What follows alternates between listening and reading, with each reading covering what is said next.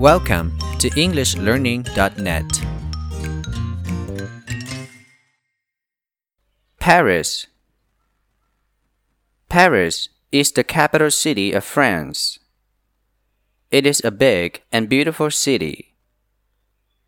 The population of Paris is about 12 million people.